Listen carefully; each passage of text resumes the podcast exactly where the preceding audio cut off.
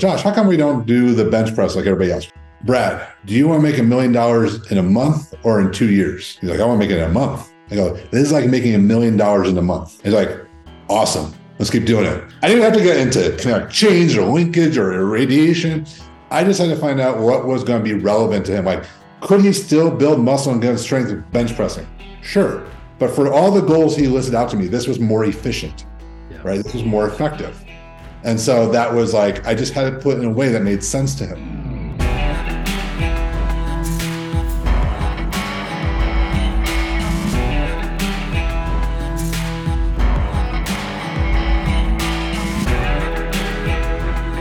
All right, cheesy intro line in three, two, one. Hello, everybody, and welcome to another exciting episode of the Fitness Line Down podcast, where I am your host and owner extraordinaire, Corey Cripe.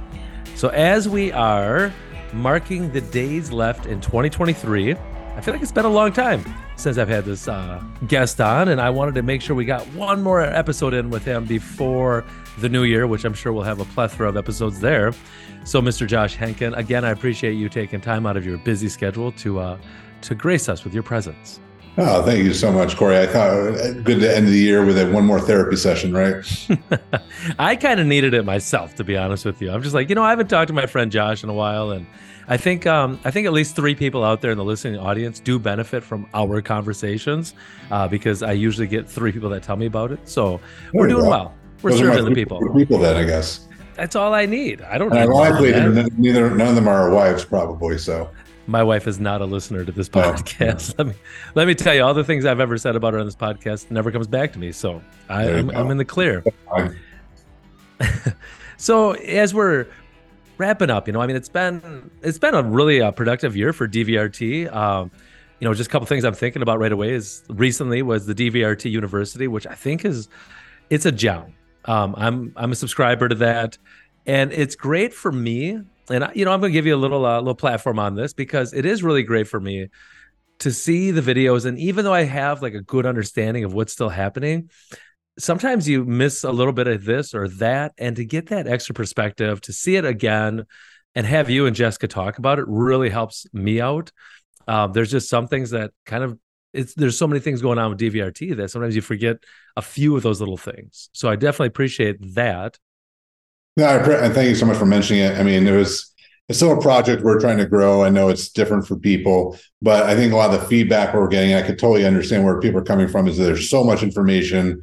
How do I sort of organize it and break it down for myself? And so, what we want to do is sort of help people that. So, at least by categorizing uh, a little bit of, of, the ideas and drills. Obviously, there's crossover. You know, if you're doing some of our drills for correctives, a crossover to strength, as we'll talk about. But just to get people a framework of like, okay, let me get a base level understanding of what you're trying to accomplish, and then, like you said, go in those details because, as you well know, the the magic really happens in the exercise when you really have the intent and all the little details coming together. Um, and that's kind of the hardest thing to convey nowadays on social media because everyone's so quick to look at something and you know they make a snap judgment or they you know they're not going to listen to all the details and then they go try and they're like I, I, don't understand how this works. So this was an opportunity for us to try to slow people down a little bit and go over those finer details because again it's not that i'm an exceptional coach it's just we we know what those little details are. So when i can work with someone it's much different than if you're just doing another exercise because you thought it was cool. Yeah. And you know as we talked about you put out a ton of content. I mean you have a ton of content and more from over the years. So it is nice to have that one spot to go to. And as far as I could tell, we're getting like kind of an upload a week, right? Of something new. I'm aiming for like two or three a week. You know, three, okay. Uh, with the recent travel, it was a little more challenging, but I tried to get in, in around two to three a week. And we always try to make it unique stuff that doesn't appear anywhere else. That we can dive a little deeper into a subject matter and exercise. Uh, our, all our webinars are up there, so people can go easily find them and listen to them as well. So yeah, if people want to check that out, I, we're going to keep growing with it. You know, we just talk about program design in there because I know that's a big question that people often have is like, how do I put the pieces together? So we have some examples and discussions about that as well. So again, we just want an easy resource that people can go to and go, oh, I'm interested in this. I'm going to go look at that for right now. And then maybe I'll come back and look at this, whether it's like knee health or maybe it's mobility or maybe it's power development. And then they can find what they need at that moment more easily. Because you're right, it's been 20 years now uh, so it's hard to compile everything in one spot, and that's what we wanted to start doing for people. No, and I tell you what, the, the juice is worth the squeeze on this. And I like that you don't have to feel, you know, if you miss out, like you could join anytime, right? You could end anytime that you don't have to start at the first day upload. Now, you might want to start at the first day upload because you do a nice job explaining what's going to happen. But as you talk about, you can kind of bounce around topics like, oh, this is kind of what I want to listen to today. It's not segmented in the way that you know the one episode builds off the next and all that. There's not a to be continued for the most part. No, that's always the most challenging part whenever you do a program like this is you got to anticipate that everyone's going to be coming in at their own pace and their own starting point. So we want able to be able to do that whether you're very well versed in dvrt you can immediately dive into some of the things that you're interested in. If you're new you can start exploring and starting to see what we're about. And like you said, it wasn't like if you didn't join day one that you're going to be lost because it's just it's basically a, a resource library. Mm-hmm. Is how we want to look at. It. So it's like you go to your library, you pick out which book you want. You feel like fiction, you want fantasy, you want this. You want, oh today I want uh, I mean not a nonfiction, so I want self help. I can pull that book or whatever to diet. And so it's just it was just trying to make it easier because it is so hard for people to figure out where do I grab this bit of information from, where do I grab that bit of information from. So we're still you know trying to build it up, but it's got a, a good number of videos on there now. So I hope people enjoy it. And I appreciate what you said about it. Yeah. And you know, one other small thing to touch upon before we move on, and I'm I'm expecting that we're gonna have a, an episode dedicated to this, but the MIM, I mean, that's pretty exciting for you guys this year. And I took part in the four week uh, course that you just did um, recently, uh, kind of breaking down a little bit more. So the MIM, if you want to give us a little uh, snippet of that. Sure. I mean, MIM was something I've been sort of like playing with for the last two years. You know, three years ago, uh, sort of discussed, I started, you know, really having to look at other avenues for my own health and well-being. I, I really probably, as much as people talk about my low back stuff, uh, my neck, my neck issues are far worse and more, far more problematic on a daily basis. Uh, for anyone that has been unfortunate has been have been spared the story, I'll make it brief that I do have a spinal disease, and from C3 to T2, I'm fused, and there was about four or five surgeries involved with that just over the years. And there's there's a good amount of pain, chronic pain that comes with that, and also an inability to use my arms. And you know, imagine just always having tension and tightness around your upper body, no matter what you do, and try and avoid things like headaches and things like that. So that combined with the low back stuff was really challenging, not only from a physical perspective, but a, an emotional one and mental one as well. So you know, trying to go, I can't do what I used to be able to do. What do I do now? And so I just went on this journey trying to read up on anything that kind of alluded to, you know, being a, a, a, a solution, and which is how DVRT was created in the first place. And so I started looking at these mind body practices and not just, you know, the the philosophical side of it, but actually the scientific side of it, I was really intrigued about their ability to reduce pain, uh, to improve mobility and balance. Because at that point, I wasn't able to stand on my right leg really on its own um, from a lot of the surgeries. So, you know, MIM formed over, you know, years of then, you know, first just sort of tentatively doing some of this work on my own, seeing like, is there something to this? What is this like? I don't know. You know, I was definitely, I'd say the open-minded skeptic. Um, I was like, okay, I'll, I, I don't have, you know, I don't know if this is going to work. Let's try it. Starting off literally with five minute little sessions, uh, talking to a number of different people about the different practices, and then just starting to see the differences slowly start to happen. And not only just physically, but noticing I was able to regulate some, some of the mental issues that were challenging. Uh, you know, being on narcotics and pain meds at the time was, you know, an increased challenge because it makes your brain kind of crazy.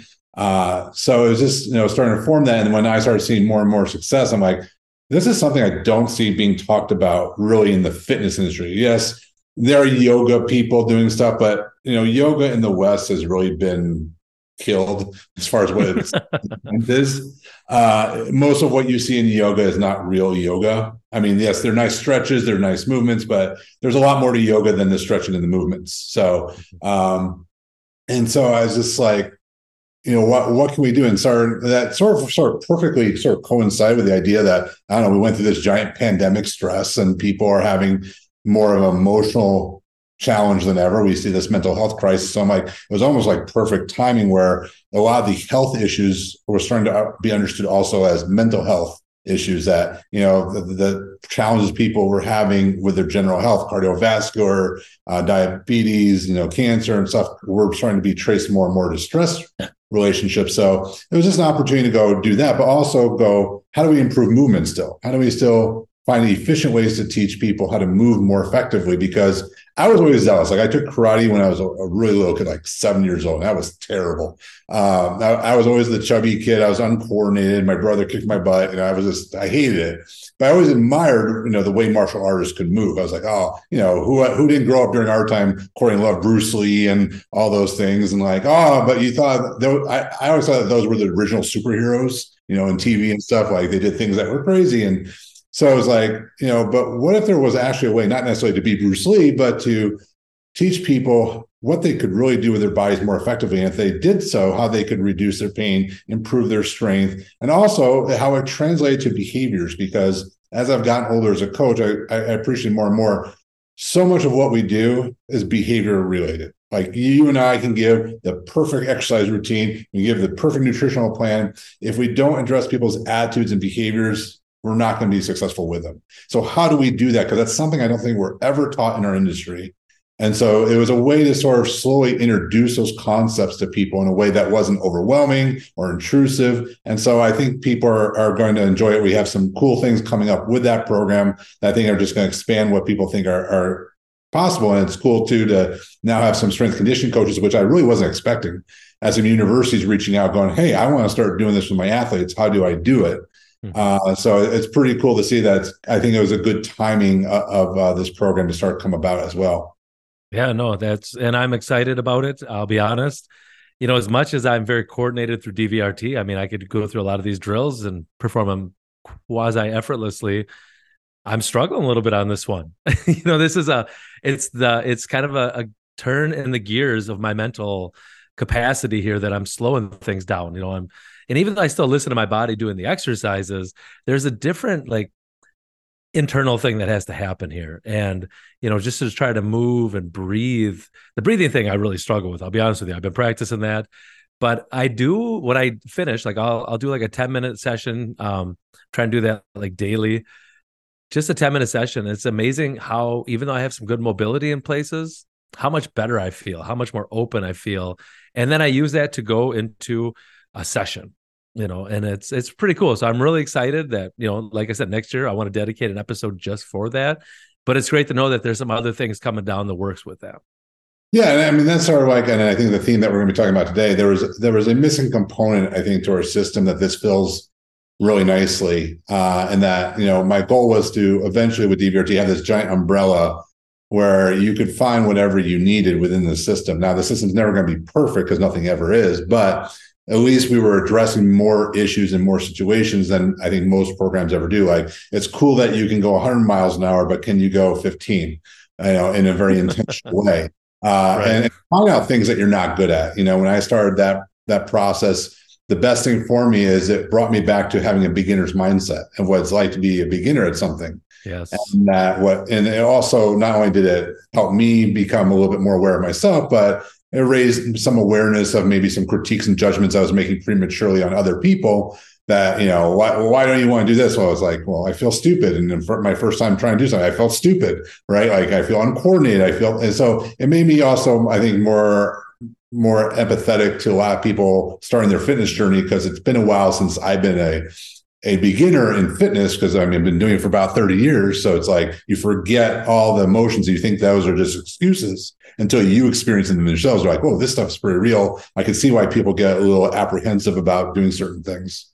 I mean, have you been reading my diary or something? Because I feel like everything you just said right now is like what goes through my mind you know, I'm in the middle of doing something and I'm I'm honestly ready to quit. Like just a certain body weight thing. And I'm like, oh, I don't I don't like it. It's and I'm like, wait a minute. All right, here we go. you know, just breathe. Let's go back and just allow yourself to be a beginner. That's it. Is I mean, I think it's a little bit harder as we get older because we we have our specialties, we have our niches that I'm really good at, and I I just want to do that. Yeah, um, it's natural to like be drawn to things you make you feel good and to avoid things that make you feel bad. But as we as we tell our clients all the time, those things that we're not good at are probably the things we need to spend a little bit more time with, right? So we just hundred percent. We all we all need the reminder of practicing what we preach, right? Yes. And the good news is though, I mean, just to end, is that I have been sprinkling some of this into people's fitness programs here. And I, I do have to kind of give them a little bit of a different mindset because even though, again, I mean, you could ask anybody, we talk about being intentional about your movements. But I have to set this up as like, okay, this is not going beast mode. We're not trying to break world records. I just actually want you to relax. I want you to be present. I want you to be, uh, you know, how's the how's the turf feel? You know, what's the breath temperature in and out as we do this one movement? And you know, every time the few people I've given this to now, they're just like, I really like this. And it really helps me because there are those certain clients that this will benefit greatly. Um, you know, we have some clients that I'm not going to give this to because it's just not in their wheelhouse. They're not paying me for these exercises, but I have more people that are more open to that. So I'm I'm I'm excited for Fitness Line Down to continue growing and expanding uh, with the help of DVRT. well, that's the goal too, is to give coaches to share this information, is to share this as something people can use. And totally, it's so something you have to use as a coach is your judgment if someone's ready for this practice or not. And, you know, trying to shove it at, you know down someone's throat who doesn't really is not willing to take it is not going to be successful for anyone. so it's like some people we all had that like they're not going to be the person that does this or that. That's fine. But you know, when you come across someone who needs it, can you identify that and then use that as a solution? What you're what you're pointing to a lot to not get off topic is just the mindfulness aspect. And you know, we can do a whole dedicated topic to that, but so much of like I see people on social media looking for stress reduction methods, and the simplest one is just the mindfulness part. And it just starts with something simple as what you just described. And it doesn't take any money, doesn't take any equipment, doesn't take a lot of time but it just takes awareness and, and effort. And uh, you know, it's it's not a it's not a biohack, it's not a life hack, it's not this that. It's just a really simple strategy that can make a difference if we and this is a way we can start teaching people how to do it. Yeah, easily. I mean, appreciate it. So as I kind of turn the page on to the next topic, you know, thinking about there's a lot of DVRT coaches out there. And as we're kind of getting close to the new year and you know we know about those resolutions and you and i did an amazing uh, episode last year right before the new year talking about this kind of stuff. So if anybody wants to listen to that yeah. well yes it was amazing. Um, but i think a lot of people struggle as coaches in the dvrt universe of marketing what they're doing in dvrt i mean let's be honest social media we've talked about how social media is good and bad so if I put out like a highly complex flow using the ultimate sandbag, that can turn a lot of people off because they're just like, that's way too complicated. But then if I put in like a highly effective bird dog drag, they're like, well, that's way too easy. You know, so it's just like how how what would be your advice for anybody that's kind of struggling that wants to market and wants to kind of find their their ideal client through DVRT? Yeah, I mean, and and to give everyone some credit, marketing now is way different than when I started. I remember uh, recently someone had reached out that I had done work with back around 2002, and so now we're dating ourselves a little bit. And marketing, just think about marketing back then to marketing now is dramatically different because of social media, and, and it's also different now because again, if, if you have this really small window to grab someone's attention, yeah. but at, at the same time, I think it's some things haven't changed, which is that you have to find the problem, right? What is the problem that you're providing a solution for? It used to be, you know, I would say when, you know, I think kettlebells were the first big tool that started like changing how we did things. Not only that, but the idea that a gym just wasn't machines, barbells, and dumbbells and some cables, right? It was the first tool that was like, oh, there's another tool. And then they started coming on, you know, ultimate sandbags and suspension trainers and stuff like that. Um, and so what I mean by that is initially because it was so new and and no one had seen this stuff, you can market just the tools, right? Ah, I'm a kettlebell coach. And people come to you because I want to learn this new cool thing or wherever it may be. And I was really aware of that when we started our our DVRT certifications, that it wasn't just how to use an ultimate sandbag, because that wasn't going to provide enough value to people that you still have to go back now now that the tools have become more commonplace. Like we walk around our neighborhood when walking my dogs and i can see people's garage gyms and their garage gyms don't look too different than most gyms i would see personal training studios i would see. So that, so you can't market off the equipment right? It's not novel enough. It's not interesting enough. It's now it's we're going back to what solution are you solving? So like you said when you're doing that bird dog uh just an example well okay now you have to tell people why is a bird dog good right? Why is this? Why is this a better drill than doing the million other things I see on social media? What am I trying to solve and teach? And if I'm talking about little back pain, well, what do we know about the bird dog and helping little back pain? What? How can I? educate people to understand why they're doing the bird dog. And then why why doing this version of it? Well, because a lot of people when they do a bodyweight bird dog, they don't do it well, so they never get the benefits that we talk about that would help the low back. So it becomes a just a you have to put in more of a long term game of education than the initial novelty of like here's something cool to do now go do it um, because people are doing that all over the place so they can open up their phones and find 5 million different things to go do today. So what they what you want to do is become a trusted resource. I always tell people, and so that is consistently showing people what problem you're solving through the work that you're doing. And yeah, are you always going to have people that say this is stupid or this is dumb? I don't get it. Yeah, um, but you start developing a following of people that start seeing that you know what you're talking about. So again, another challenge for I think a lot of people in our industry is how do you create expertise? right? Because there's nothing in our industry really that says that you're an expert versus not. And I think people start delineating themselves by the information they put out. So if you can say, like, like I just went through that process, and even if you do a complicated drill, acknowledge this is advanced, but this is why we're doing it, and maybe then break it down for them and go, this is why it's beneficial to take the time to learn to do. Now, again, are you get a lot of people going, this is crazy? This so it depends what your goal of the marketing is right? If you're trying to attract clients, then you have to figure out what are their biggest issues, what are their biggest challenges. And I never would ever suggest someone go, what you should do is tell them the ultimate sandbag burns seven times more calories than you know anything else. No, that's not what I would do. I would go like, if I'd, I'd find out what are the biggest issues of the community of people that I'm trying to attract.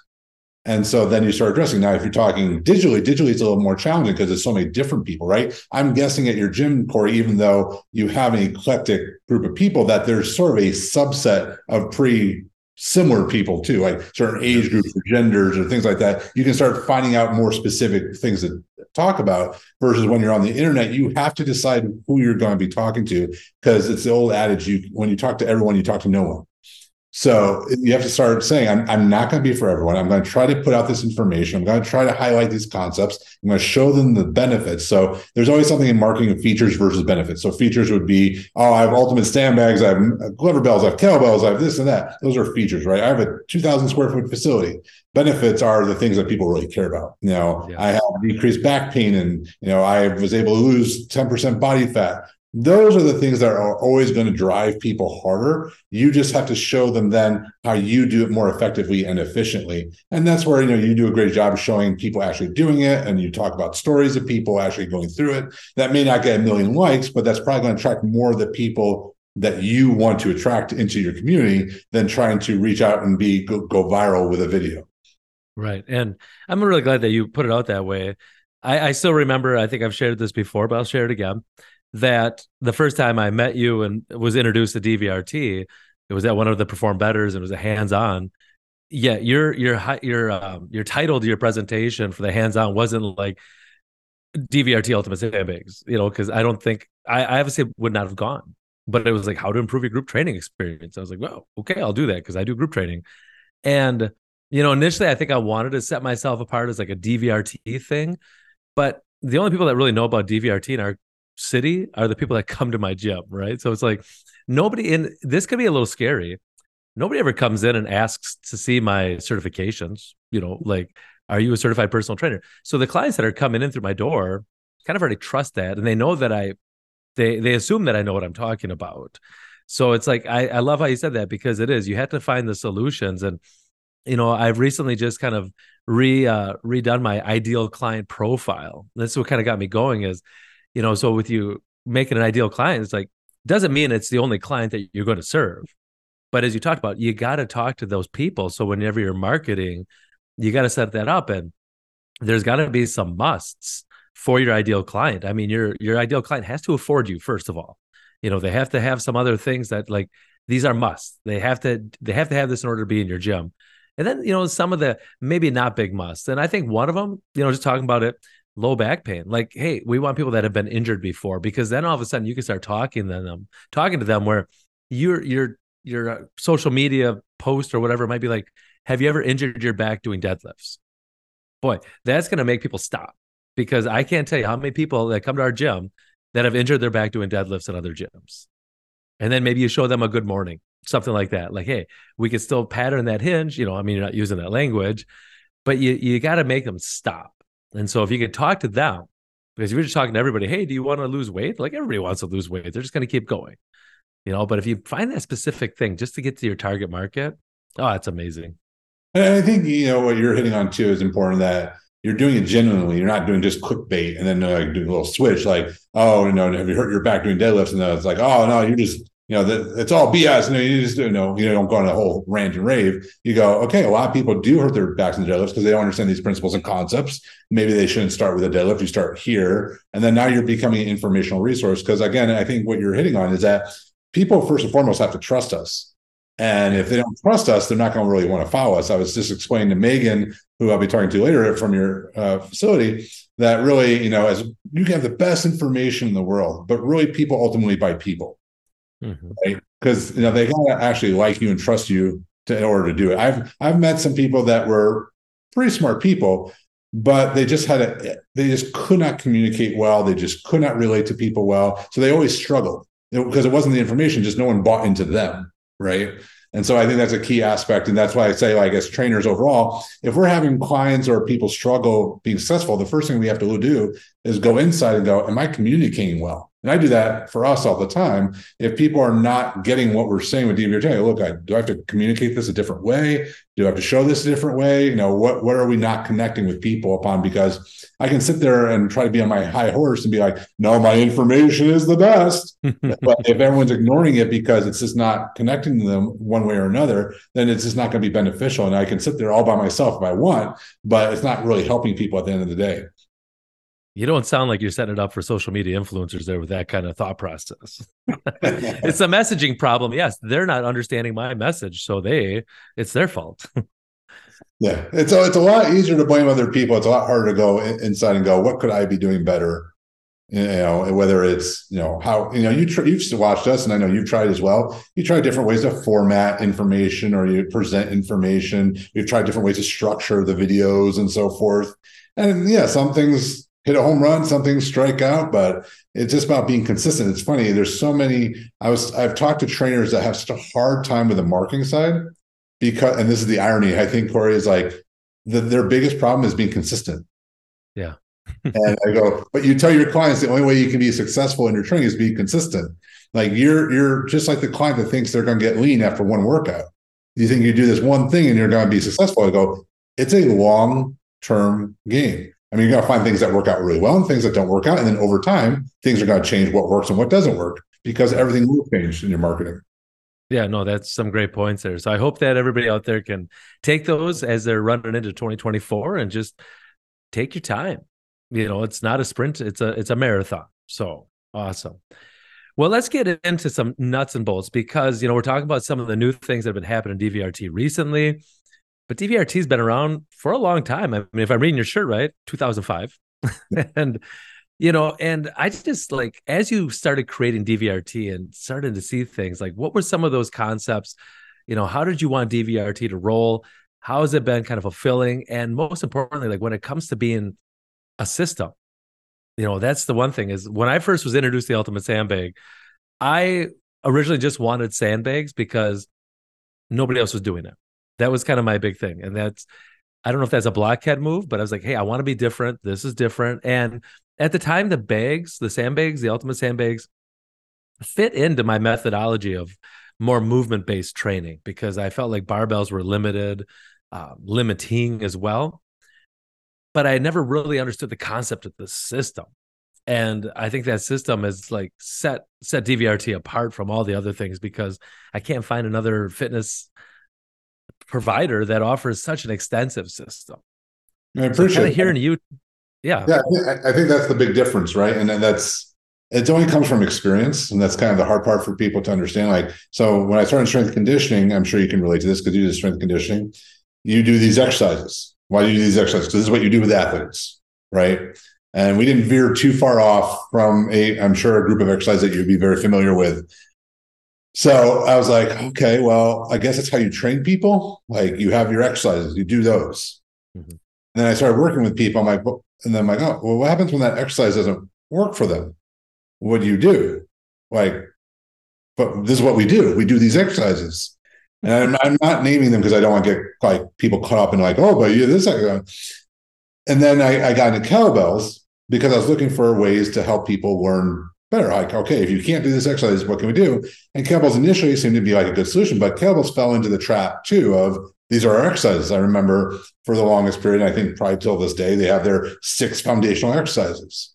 And oh, if you break down the, a lot of the six drills, a lot of them are really advanced exercises. Like you're talking like a Turkish get up, you know, uh, snatch and things like that, even a swing are really advanced exercises. So I'm like, well, if someone can't do that, what do you do? right. I fell back in the same trap.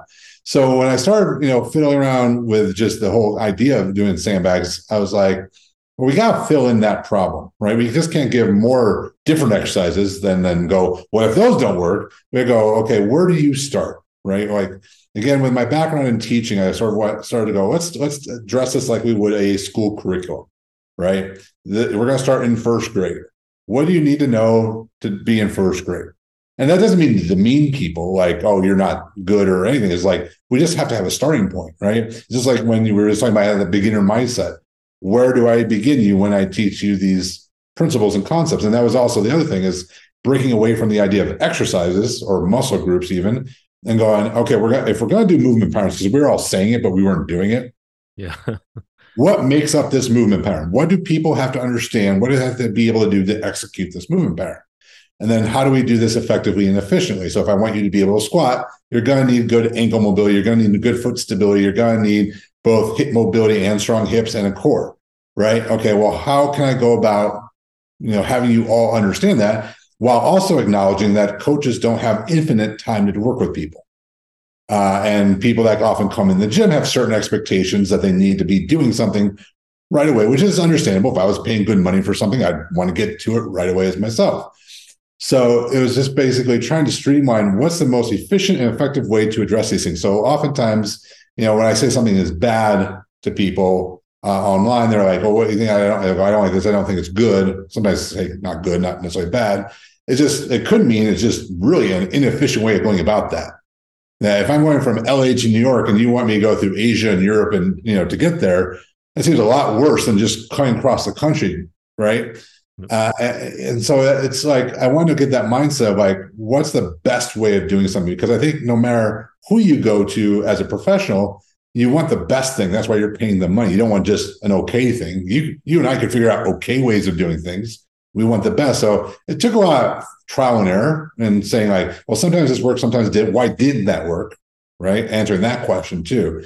Then just realizing, you know, there's so many factors and variables to take into account and trying to take that on into account. Like do certain problems get addressed by this better than others or people with certain you know ailments or deficiencies do better than others with this or that or you know does it need to be this linear or are, there other variables that we can play with that makes it again another level of progression? Because again i wanted to answer ultimately the the question of what happens when this doesn't work and, and so I, I think that's the question we all have as coaches like what happens when this doesn't work? What do I do? And if it's just do more of it, well, that doesn't, that's not a great answer, right? And if it's, and I'll never forget, I've told you this story before, but you know, a, a story again, experience that just made my head like ah, aha moment was when I was working out in a Gold's gym, you know, 20 some plus years ago, watching a trainer work with an overweight client who's struggling doing walking lunges and watching her to the point where I'm like, she's going to fall. And she actually did end up falling him looking so startled, and after he made sure she was okay, his his uh, substitution was a leg a leg extension because he didn't know what to do when it didn't work. When he couldn't do a forward lunge, what was a suitable way? Where should he fi- have found success for her in the movement? And I think we're getting away from that more and more because we're doing all those weird things like we're we're going on heel lift, heel wedges on squats. We're, we're changing movement patterns. I could probably find 10 other examples. We're pressing the walls to give ourselves stability. You know, uh, it, we're, we're getting away from actually finding solutions. We're putting band-aids on things and thinking they're going to work because everyone is in this like, what's the next drill exercise I do? What's the new exercise I do? What's that exercise I do? And rather than just staying the course of the curriculum, like people want to go from first grade to freshman in high school.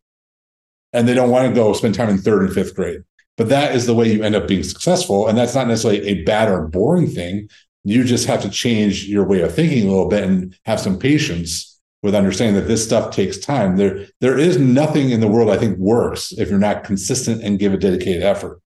So you think it's going to work tomorrow and then you're going to get to the next level, it's probably not going to work that way because you and I probably still go back to foundational exercises and go, oh, I didn't realize if I just did this, this feels a little different. Right. Or I wasn't doing that before. And so then you find a little another cue to go back with, or you find another little problem solving strategy that you didn't have before because you're spending time on those movements rather than going, what's the next exercise? What's that one? What's that one? You know, it's the, the squirrel mentality. What's that squirrel that just ran by? And so it's, I think those are the big things in understanding a system versus just a group of exercises that you have available to you. Yeah. And I mean, this is one of the reasons why it's not mandatory, but basically you'll lose your uh, your pay with me if you don't join the coaches session. Um, that we get together and we we train together and we do all the exercises. You know, we might do some more advanced things that our clients might do, but we go back to. I mean, today, shoot, bear hug squats. How much more basic can that be? But when you use the efficient kind of load, and you know, you're thinking about how much your hands you're you're trying to rip the bag apart. You're really pressing your feet hard into the floor you know how much more strong you feel as opposed to you know you get tired. So we can empathize with clients as they get tired because we get tired then all of a sudden it's like that last rep is like oh man i didn't really push into the floor as well as i could have and you know i mean i still came up successful but if i just made that a little bit more that would have been better. And i really appreciate the analogy of school and learning.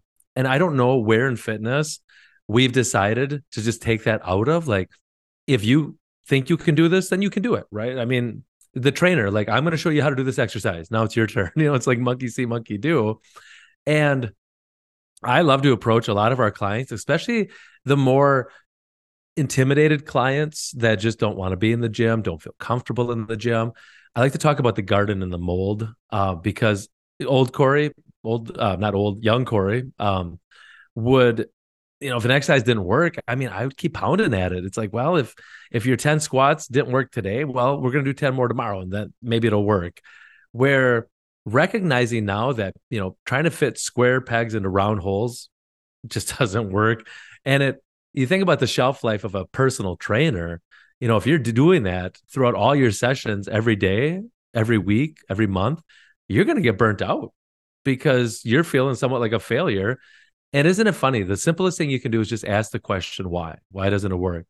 But we're not really wired that way in the industry. It's we know the exercises. You're paying us for these exercises. You know, you can't get these exercises exercises anywhere else except for here. So I always like to tell people we're a garden and the individuals are their individual plants. Some plants grow faster, some plants need more water, some plants need more sunshine.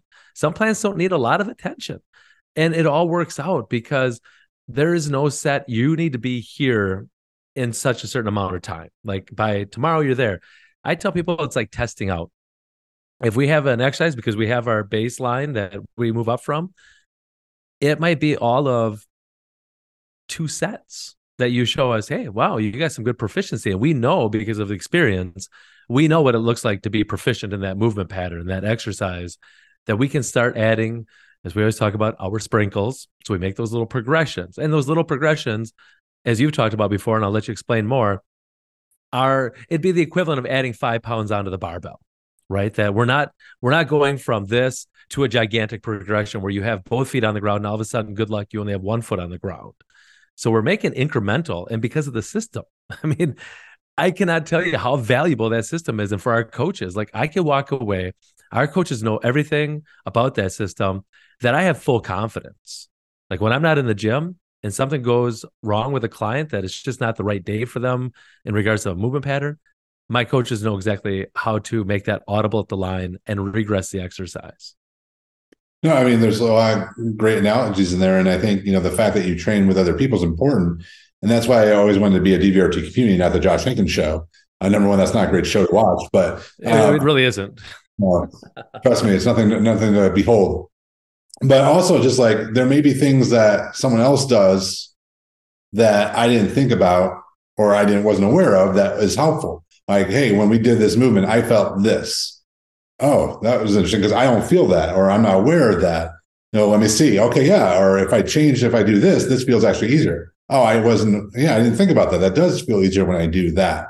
Or maybe I do things intuitively, but I don't think about communicating them, right? I always think about like when I started working my Tai Chi teacher, like she's got 20 plus years on me, perform, uh, you know, practicing, she does things intuitively that I have to be very conscientious of right? Because I'm at the beginner stage. I'm I'm learning. I'm trying to think about things, and she just does them, right? Because she's patterning it over and over and over and over again. So I think you know it's nice to have other people to have that information come in with because then it just expands the the, the problem solving because you're going to run into someone that maybe your cue doesn't work for, and you need to find a different one. And that's why people always go like when I teach courses, like, is it okay if I say this? I go, does it work? If it works, then sure. Yeah, go say that. Like, there, there's no like one script that you have to say exactly the way I said it. You just have to find the way to reach that person.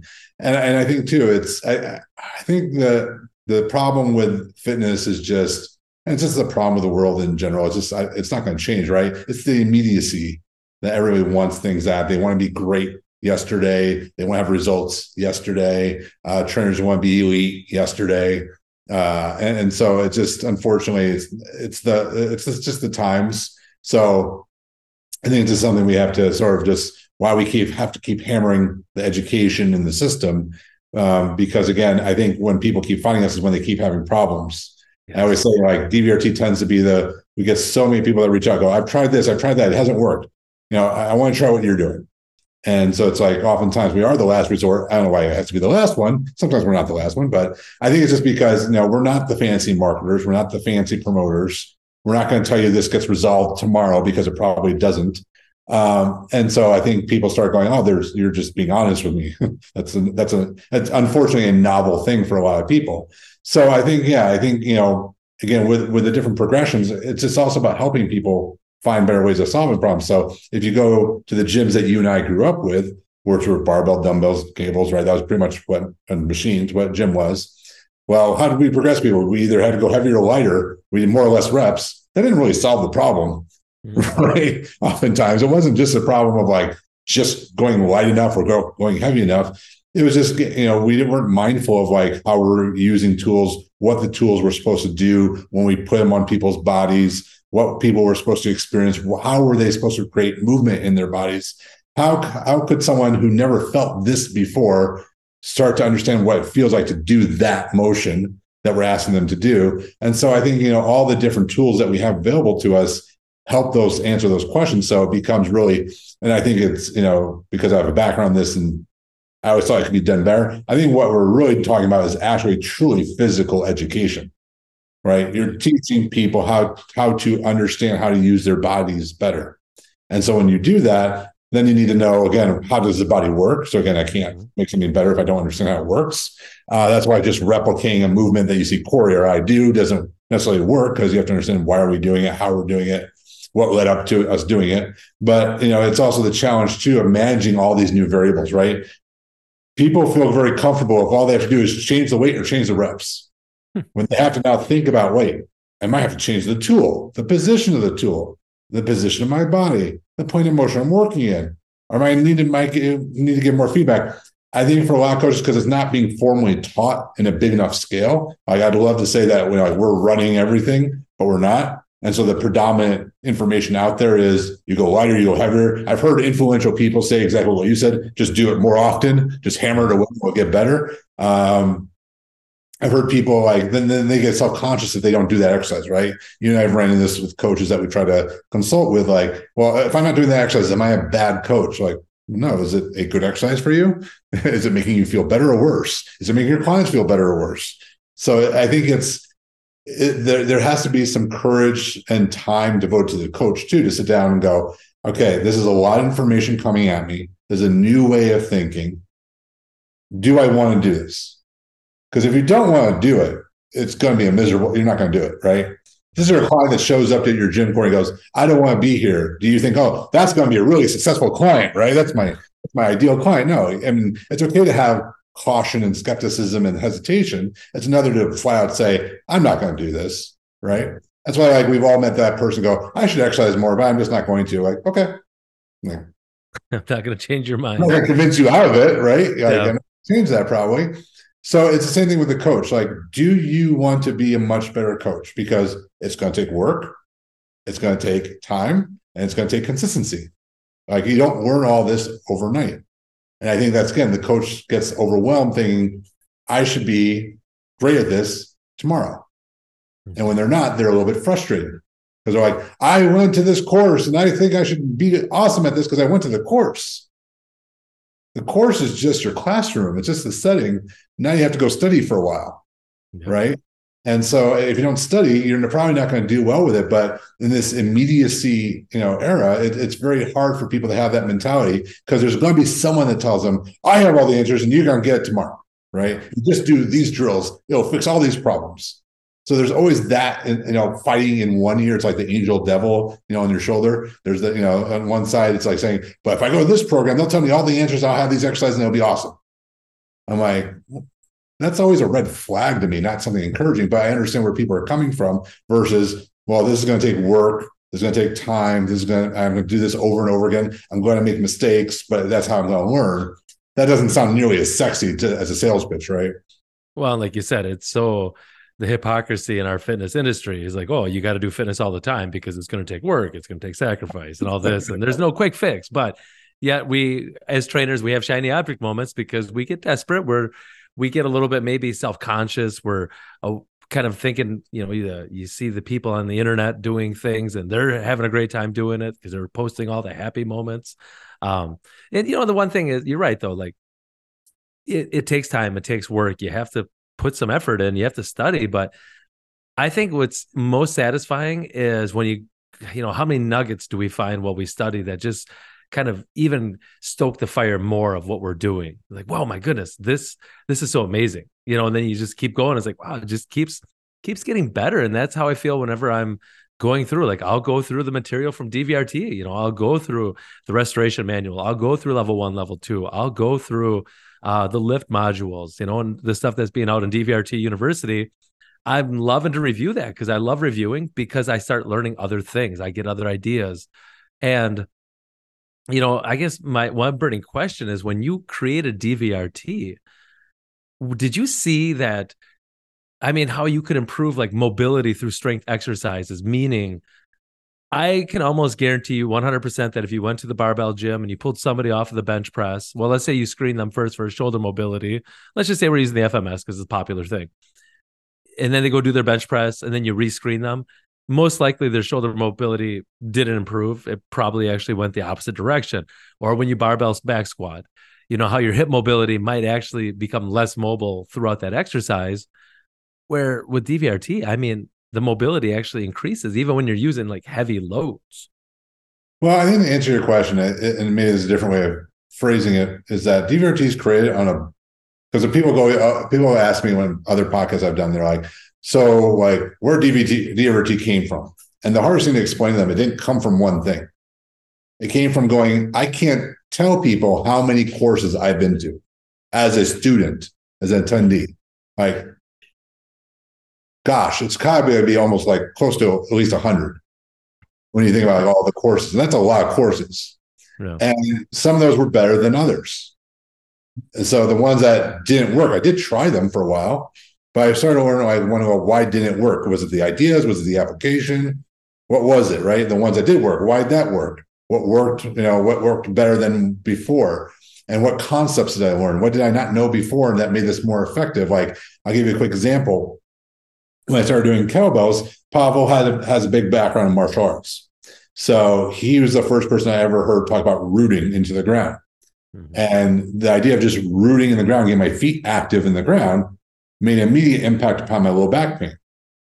So that was a huge thing that transformed, you know, what I would do for the rest of my career. Just that one little tidbit. I could I could forget everything else he said and but just doing that was transformative right mm-hmm, yep. so it, it's dvrt is based on a whole bunch of different programs and experiences and, and, clients that taught me what worked what didn't why and to answer your question yeah i mean i would do all these corrective exercise programs i went to numerous corrective exercise programs who all promised like uh, we're going to solve all the problems in the world of all these pro- you know joint problems and they never did And I would give them consistent work. Like I didn't just do it one time and go, they didn't work. I'd give them like six months, right? I'd give it a real honest shot. And I'm like, because I paid good money to go to these things, I want to try it, right? Uh, sure. And I'm like, this is just this is not working on me, but it's also not working on my client. So it wasn't just a sample size of one. It was like I'm putting this to a diverse group of people. They're not enjoying it and they're not getting better. So, hey, you know, there's interesting science there. Can I take the science and figure out different application for it? Right. Because maybe it was the application that was a problem. The science is there, right? I would go and read all the citations that, you know, were in the manuals and stuff like that. I go, oh, there is, they're not wrong. These concepts do exist maybe the way they're just applying it isn't working. And so with the Ultimate Sandbag, I just said like, it was literally like, well, we know this is important. How do we do this better? Right. And like, oh, I can create tension. We knew we need we knew the law of irradiation that you know if I create tension specifically in a very purposeful way, I can gain better stability. Well, how do I do that with the ultimate sandbag? Well, I gotta break the handles apart. I got to break it apart when I'm holding it. I got to break it apart in that bear hug position. And then I get that. So I was like, oh, here's a tool that allows me to easily access that concept. And that creates a very profound difference, right? You were just talking about bear hug squats. You see it all the time. If people just hold it in the position loose, it's a crappy squat. If they do it and they create that tension, it becomes a great squat, right? So the implement hasn't changed. It's just how you're using the tool. So you have to understand that's why the principles and concepts are so essential, right? You can't. I don't. Uh, we've said it for our whole time. I don't want you to buy Ultimate Sandbags just to buy Ultimate Sandbags. I want you to do it to use our system. Yeah. And so when you use the system, then it becomes a powerful tool. Otherwise, it's just a thing, right? Mm-hmm. Uh, so I think to answer your question, it's just like, well, yeah, but it was also finding out why would strength help mobility, and then finding ways of applying that via a different tool. And can different tools help? Absolutely. We play around and go, hey, if we did this concept with a kettlebell, if we did this with a band, we did this with this and that, like how does that help? And just find more effective ways and go, but I don't get the same amount of feedback when I use a kettlebell that I did that when I did the ultimate sandbag. So maybe this should start before that happens, right? It's not that the kettlebell's not good, but it's like maybe I need to do this before I do that. And that's how you start shaping the system, right? Oh, when I do this with a band, yeah, I get some of that, but not as much. That needs to be even later on right? Mm-hmm. so that's how you that's how we start building up the system is taking out like what are these important concepts and then what happens when we try to apply them that we have with these tools that i think do bring out the best version of those concepts that like you mentioned the barbell like everyone always asks like when do i use the barbell? I go listen if it solves a need go do it. If you need to go do it for something then go do it. But if you're asking me just because you're just looking for a reason to use it you have to tell me why you're choosing it over something else because it isn't a very versatile tool because it's very limited in the number of ways you can use it. It's very long, which makes it very difficult from a leverage perspective. And you know, you can't grip it different ways. You you know, you, can't create the same feedback as easily. So for a lot of people, and, and you, like no one can answer the question why is it straight. I mean, ergonomically, our arms don't stay in a straight motion. Right? That's hilarious. I mean, it just because it is, right? I'm like, it always has been. Think because it looks shiny and looks cool uh, to some people. I don't mean, I'm sure some people use this bar. Um, and somehow there's some sophisticated, specific design in the barbell. It's like, not really. no more. Like, that's why I always laugh when people go, oh, you got a duffel bag with handles. I go, you'd be surprised. This is way more co- conceived than you would think like a barbell is. Um, so it just it just understanding the intent, but also going through those experiences, understanding principles and concepts. Because if you don't understand the principle concepts, and this sounds this can often look like randomness madness, right? Just oh, like absolutely. Well, and you know, recently I was asked what was one of my favorite things about DVRT, just kind of a random question. And the first thing that popped my mind had nothing to do with programming, had nothing to do with the implement itself. I just said external cues because that that makes my job easy, but it also makes our clients more successful. Because if we're sitting there, you know, we joke around about, you know, engage your core, squeeze your glutes, all this. Like your general population, what even your elite athletes don't quite know what that means to do. You know, they know how to re- like the elite athletes know how to react and engage their core almost subconsciously. But if we're doing an exercise, we're like, hey, squeeze your, you know, whatever. Eh, a lot of people don't understand that and having the handles knowing about your feed using the bands for assistance for for feedback mechanisms how much easier this makes my job how i don't have to i still talk a lot yes but I don't have to repeat the same thing over and over again, knowing that there is such intention when you pull the handles apart, when you grab onto something as tight as you can, how you build in some more of that stability and strength. It's just right there. I mean, I still remember I talked about this before. I'll repeat it. The first time I was doing the DVRT Ultimate Sandbag stuff, I performed better. It was the good morning exercise. I had uh, low back issues. I did my first rep and I heard my back do that snap thing, and I'm like, oh shoot, you know, I'm gonna three day three day uh course here, and I'm I'm out the first morning, and then you said, hey, make sure you grab the ground with the feet, like really grip, and you know, and I did the second rep and no back pain, and then I I was able to go on and do everything throughout the day, uh, throughout the entire three day weekend, and right there, like you're talking about Pavel teaching about the feet, honestly, that blew my mind yeah. because it was like, how come I never knew about this?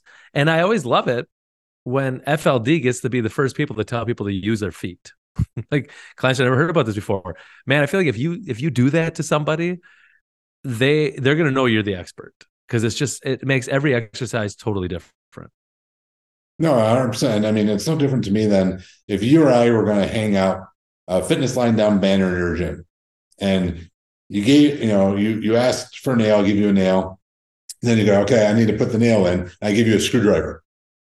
You're like, Josh, why did you give me the screwdriver? I go, I like screwdrivers. I mean, you can take the end and you can bang it in. You can get the nail in, right? I mean, you're like, well, I guess. I mean, it's gonna be kind of ugly, and I mean, I don't feel great with it. But like, why won't you give me the hammer? You're like, well, I like screwdrivers. I feel like that's how a lot of trainers program, right? They use the tool. I, I like it. Well, is it the best thing to solve the problem. The problem is put the nail in the wall, right? Well, I don't know. I just like this, right? Or you know, and so that's if people ever ask me, coaches ask like, well, how do I know what to do? Is you got to understand why you're doing it.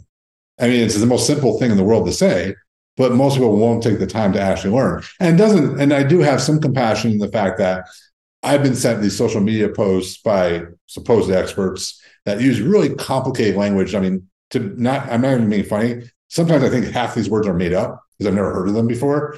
Uh, or they're used used terribly out of context, but because it's complicated, they sound big. People assume they know what they're talking about, and so it, gets very confusing. But I always go back to the Einstein idea, right? You gotta be able to explain it simply.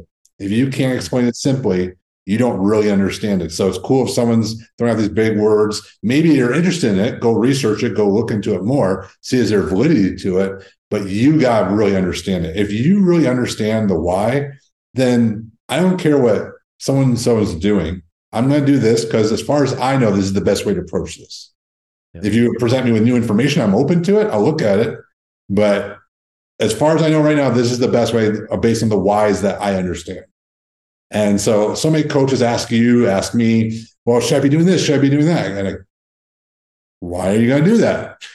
you know and and how many times the answer is like either i don't know or because so and so said it was good or I, I, you know well i'm not sure you know there's a lack of confidence because you just didn't take the time to understand the why deeply enough if you i think the best way to build confidence is just to understand the why well yes you become more competent with the information yeah it reminds me of like like i always hate physics in college and i remember like you know physics was just one of those things that just didn't ring in my head right and and I'd get through the test and mark up all this stuff. Like I'd put on like all these false numbers and equations. I'd try to confuse my professor, right? So at least get partial credit.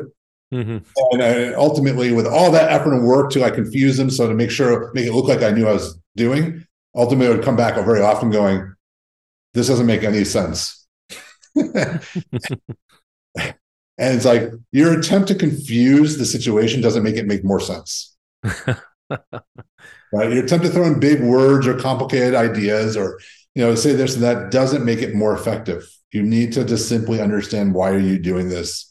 And if you can't explain it simply, like I think that seven second elevator speech is good, to your client in seven seconds to make it valuable. You don't understand well enough. You got to go back to really think about do you understand this correctly? Yeah. And I, I, think too, like when you understand the why as a coach and trainer, that you know whatever whatever methodology you're using, if you know the why, it's so much more beneficial for the clients as well. Because how many times has a client asked the trainer about like, why am I doing this exercise? And the trainer almost gets offended because it's like, why are you asking me this question? Like I'm, you know, I'm I'm the expert. Where I love answering these questions for people. And you know, I tell them if I don't have the answer, I'm gonna go find out. But for the most part, it's like a lot of the answers are pretty simple when it comes to understanding because I have, you know, I'm not trying to make myself bold or anything like this, but I have spent a lot of time investing in DVRT knowledge and information and making it make sense for what I do on the program, but what I also do on the training floor. So I welcome the opportunity for clients, and they're not questioning me because they think I'm wrong. They just want to know, like, what's this for? Why am I why am I grabbing onto the handles as tight as I am? And then I can have a little bit more in-depth conversation with them.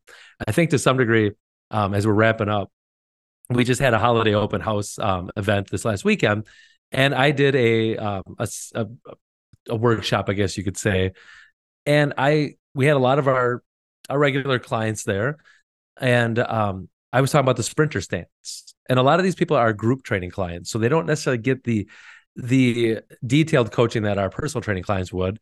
You know, we don't let them do things wrong, sure. but they don't quite understand the intention of all this stuff.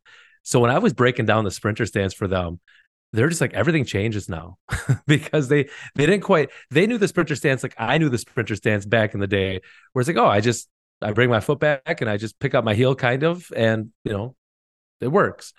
But to understand like what the intention is of the sprinter foot itself like I just see their eyes get big and they're just like the next time they're about to do another exercise in a sprinter stance it's going to be it's going to be a whole different meaning for them no, I think that's a great way to bring everything together because you know when you're telling those stories, I was like, you know, the old adage like perception is reality, and there's a lot of truth to that because we can all have the same situation happen and have a completely different perception of what happened. So when a when a client asks you a question, you can decide to be offended, or you can be like, oh, they're actually interested in what we're doing. Hmm. Uh, which one's more exciting to think about, right? And I, and you've heard me tell the story before. I had a very successful business client and one day we're working, I think we were doing like suspended push-ups. Remember we were doing ring push-ups, right? Mm-hmm, mm-hmm. And he goes to me, goes, Josh, how come we don't do the bench press like everybody else? Because I was still in a commercial gym at the time. And I said, Brad, do you want to make a million dollars in a month or in two years? He's like, I want to make it in a month. I go, this is like making a million dollars in a month. He's like, awesome. Let's keep doing it. right? I didn't have to get into kinetic chain or linkage or irradiation. I just had to find out what was going to be relevant to him. Like, could he still build muscle and get strength bench pressing? Sure. But for all the goals he listed out to me, this was more efficient, yeah. right? This was more effective. And so that was like, I just had to put in a way that made sense to him. And that, yes, does that come with experience and talking with people? Sure. But I want people to start thinking that way when they explain things. When you talk about the sprinter stance, like the fact that you can have a group training atmosphere, but instead of making it where everyone does the same thing. You can just do little tweaks to make sure everyone does the right thing mm-hmm. is so powerful that even if they left your gym, that they're never going to have that same experience again. And even if they don't understand what's different, they're going to know it's different and not as good. Yeah. Right. but I think we've all, if you've been coaching long enough, you've all had, a, especially if you're the first trainer someone's ever had, where I've had clients that like are with me for several years. They're like, "Oh, Josh, you know, I, I think I know I'm going to take some time off." And I'm like, "Okay, you know, if you ever decide to come back, doors always open." And then like six months goes by, and I, they come back, and they're like, "It's almost like a walk of shame." They're like, "I tried another gym, it wasn't as good. I'm so sorry." I'm like, "You don't have to apologize. I want you to have that experience because if nothing else, again, this is how you choose to look at something. Now you actually really appreciate what you're doing here." So I, am actually ha- thankful that you went there because you may have just gotten bored and thought, "Oh, is this really the best way of doing things?" Now you have a reference point to understand what else is out there, and you are coming in here with more excitement and more enthusiasm because now you, like you said, like you got an opportunity to see there's a much deeper line of thinking than just making you sweat, making you tired, things of that nature, or just making you do an exercise we're really thoughtful about what you do here and you start to appreciate that more and that builds more buy-in and helps you communicate to your friends why you go that gym and why they go that coach right? Yeah 100% I, I just love how i feel like that last you know a couple statements just tied everything in this podcast together whether it was the marketing stuff in the beginning or how dvrt just all the components just work together to help people with their goals. I mean, that was just a good little bow, a little Christmas bow on there. well, yeah, I mean, and it's I think the biggest thing is that if coaches can slow themselves down and really take time to dive into things, whether it's mm-hmm. DVRT or anything else. And I think that's what you do to become a good coach. You're going to find that some things don't work or work as well as you hoped, but that experience can still be incredibly valuable if you're just very aware of, again, understanding everything behind it. Is it the science? Is it the application? Is it the, you know, the cueing And so, I mean, so many times you and I get coaches. I mean, I know you get coaches all the time. Go, I want to watch what you do at Fitness Lying Down just don't try to replicate what Corey does, right? It's not like trying to be Corey because you can't, but it's also understanding like how you make detailed concepts very accessible to people that are coming in there just to work out. Mm-hmm. Right. And there's owning the concepts enough where you can make things seem seamless that other people would see as complex. right. Sure. Yeah. And I think that's, you know, watching the videos you post at your gym, like if I shared most people like those videos of your group training, they're so confused. There's so much going on. But because you have such ownership of the concepts, for you and your staff, it's very simple things, just tweaked in a little different ways, right? And that's yeah. that's the difference, I think, in, in the ability to coach well. That I know. Sometimes when I put the videos out, I'm like, it seems like there's just it looks chaos, but it's. I mean, I don't even call it organized organized chaos. It's just organized. Like everybody knows what they're doing. We're coaching and using all the things that we know through DVRT everybody has a great time doing it. They get their effective workout, and you know they're just they're always amazed by the small little tweaks that we can do to uh, either progress or regress an exercise. No, no, I think it's I think you're the proof in the pudding. A lot of times where if you spend time on something and get good at it, it's not very overwhelming. It's very it almost becomes simple and becomes automatic. And so again, it's like I think trainers have to acknowledge, and this is coming full circle, when you get into a new system or new program or whatever it is, you're in that beginner mindset. And that's to be like being in first grade. It's to take time to get to being a PhD like Corey is, right? Like where you, like this stuff is easy for you and just automatic, but it only comes with time and practice. Yeah, you got to put in the work. Well, I think all, the good stuff does. And I think I, I wish, I'm going to sound like the old man here again, like, people would just slow down and realize nothing happens tomorrow. No, and if, stay off my lawn. if you're gonna say if you're gonna say the adage that training has to be consistent, nutrition has to be consistent, and so is their dedication to becoming a better coach. Amen. That's a great way to that that's a good final like mic drop right there. um so Josh, I know you got to get ready because you are uh, scheduled to talk with Megan here in the next hour. So going to let you prepare for that. I know that this was a pretty intense conversation that you probably just lay down for a little bit.